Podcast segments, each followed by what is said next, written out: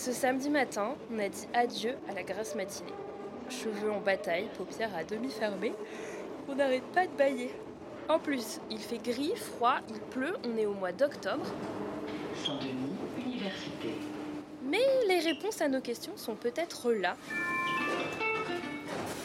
Terminus. Nous vous invitons à descendre. Au bout du bout de la ligne treize du métro parisien, à Pierrefitte-sur-Seine, c'est ici que se trouvent les archives nationales.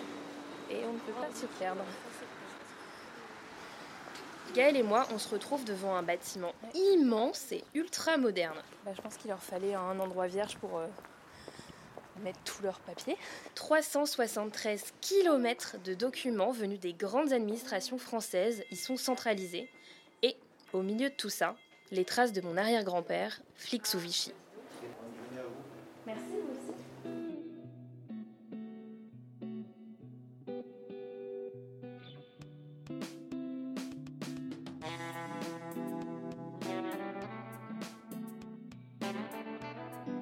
Mort ou Flic, épisode trois, l'indiscipline.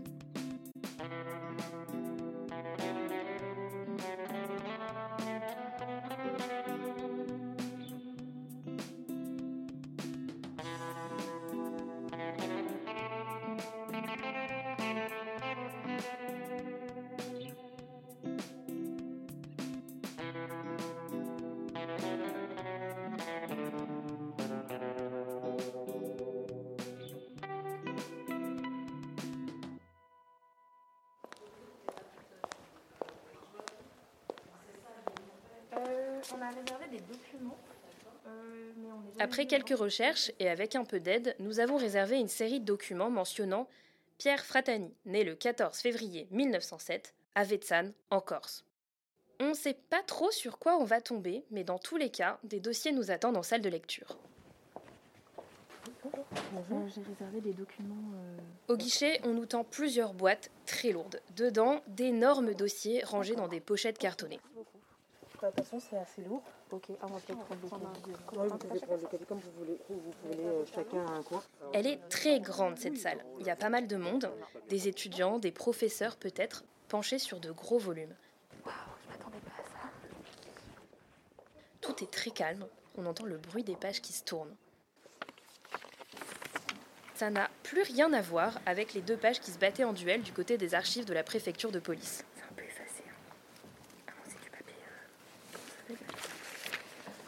Là, on est submergé.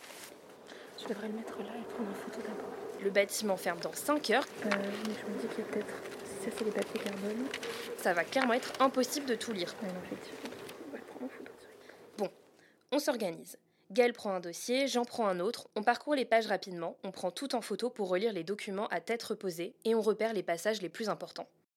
Dossier de pension, dossier de la Cour de justice de la Seine, témoignages... On feuillette même le dossier de ce fameux Forgue, le mec louche dont on a découvert le nom dans l'épisode précédent. Lorsqu'on chuchote, les gens autour nous lancent des regards noirs, alors on essaye de pas trop faire de bruit. Ouais, donc c'est quand même... Attends, c'est un truc de ouf. C'est la direction de l'administration. Mais c'est difficile de rester silencieuse. C'est des documents juridiques. Dans tout ça, toujours pas de dossier de carrière. Mais document après document, on réussit quand même à retracer les différents postes que Pierre a occupés. Pendant que la France est en guerre, juste avant l'instauration de Vichy en juillet mille neuf cent quarante, Pierre a d'abord été en poste à Bourges. Et d'ailleurs, on découvre une appréciation de son supérieur de l'époque, un peu surprenante. Monsieur Fratani, affecté contre son gré au commissariat spécial de Bourges pour la durée de la guerre, n'a cessé de protester contre cette affectation. Dès son arrivée, il a montré une excessive mauvaise volonté dans l'exécution de son service et a fait preuve du plus mauvais esprit, essayant même d'entraîner ses collègues dans l'indiscipline. Son attitude à l'égard du chef de service n'a cessé d'être incorrecte, provocante et d'un exemple déplorable pour le personnel. À la suite d'une enquête de monsieur le contrôleur général Pietrera, il a été rétrogradé à la sixième classe pour une durée de six mois et déplacé à Longwy. De plus, monsieur Fratani était réputé comme étant de moralité plus que douteuse. Je regrette d'être obligé de déclarer que la note générale qu'il mérite, tout au moins pour son séjour à Bourges, est un zéro.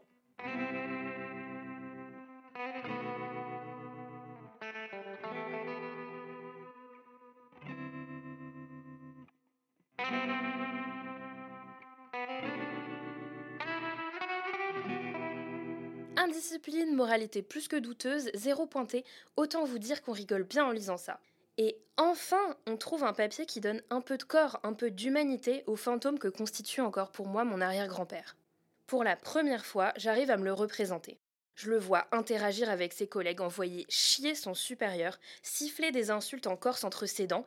Surtout, en lisant cette appréciation calamiteuse, je me fais le portrait d'un mec libre d'esprit, franc, qui dit ce qu'il pense, sans jamais se perdre dans l'obéissance aveugle. C'est peut-être bête, mais ça me rend un peu fière. Je commence même à le trouver classe, mon arrière-grand-père. Bon, par contre, s'il était aussi indiscipliné et provocateur, mais qu'est-ce qu'il foutait encore dans la police sous Vichy ? Et pourquoi ils ont gardé une sorte de mouton noir désobéissant en plein régime autoritaire ? C'est là qu'on tombe sur un procès-verbal qui vient compléter le tableau. Il date de juillet mille neuf cent quarante-cinq. À ce moment-là, Pierre est en prison, à Fresnes. Il raconte son histoire à un policier. Je me nomme Fratani Pierre-Noël et suis né à Vézanne, Corse, le quatorze soixante-quinze ans plus tard, c'est à nous qu'il se raconte. Et Alfida. Je suis marié depuis le vingt-neuf mars mille neuf cent quarante à mademoiselle Pérou-Raymond, née le treize juillet mille neuf cent sept à Paris treizième. Je suis père d'une fillette âgée de cinq ans prénommée Alfida. Par application de la loi du dix-sept juillet mille neuf cent quarante, j'étais, à compter du premier novembre mille neuf cent quarante, relevé de mes fonctions. Les motifs donnés pour ma suspension étaient, je crois, mauvais esprit à l'égard du gouvernement de Vichy. Je suis alors revenu à Paris et j'ai retrouvé ma femme qui venait d'être licenciée de son poste d'ingénieur chimiste à la Compagnie française des pétroles de l'Arsenal en raison des nouvelles lois sociales, ne pouvant être employée en raison de son mariage avec un fonctionnaire.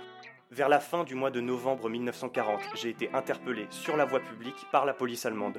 Conduit rue des Saussées, j'y ai été interrogé et une perquisition a été effectuée à mon domicile. Les autorités occupantes prétendaient que j'avais des armes chez moi. Rien n'a été trouvé au cours de cette perquisition et néanmoins j'ai été envoyé au cherche-midi et détenu environ deux mois. J'ai été relâché sans avoir été jugé.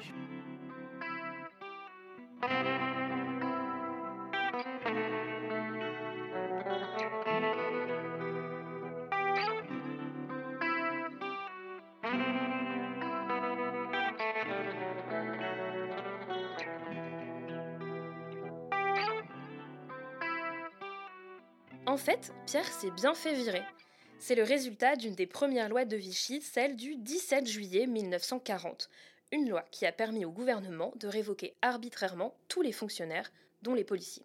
Sauf que, comme nous l'explique l'historien Jean-Marc Berlière, Vichy ne pouvait pas vraiment se passer de tous ces flics. Euh, Vichy a un besoin terrible de la police, parce que c'est un État autoritaire, antidémocratique, parce qu'il est porteur d'un projet idéologique qui s'appelle la Révolution nationale et qui est fondé sur l'exclusion de tous les mauvais Français, pour Vichy, hein. euh, donc les communistes, les juifs, les étrangers, et cetera. Donc il, c'est un régime répressif, donc il a besoin de la police. Dans le même temps, il ne peut pas se contenter de l'héritage, c'est-à-dire de la police dont il a hérité, qui était la police de la Troisième République, qui était des vrais républicains, qui avaient lutté contre la cagoule, qui avaient lutté contre le, au moment du six février mille neuf cent trente-quatre contre les ligues, qui ont défendu la République.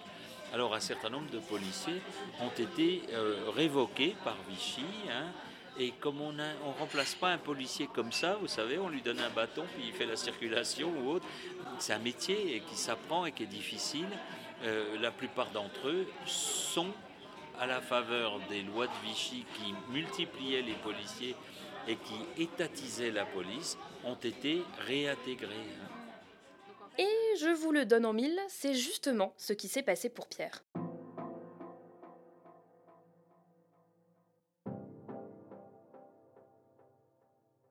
Imaginez, vivre dans Paris occupé, sans travail, avec une femme au chômage et un bébé à charge. Après des mois de galère, Pierre a fini par réintégrer la police. Un poste stable, avec un revenu constant, dans un pays en crise où il devenait de plus en plus difficile de se nourrir.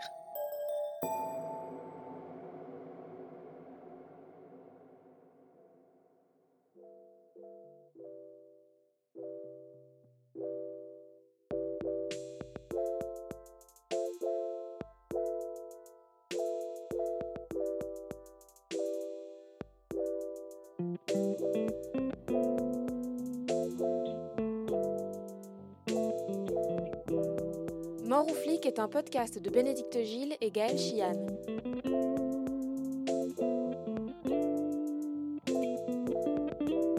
La musique a été composée et interprétée par Simon Gilles.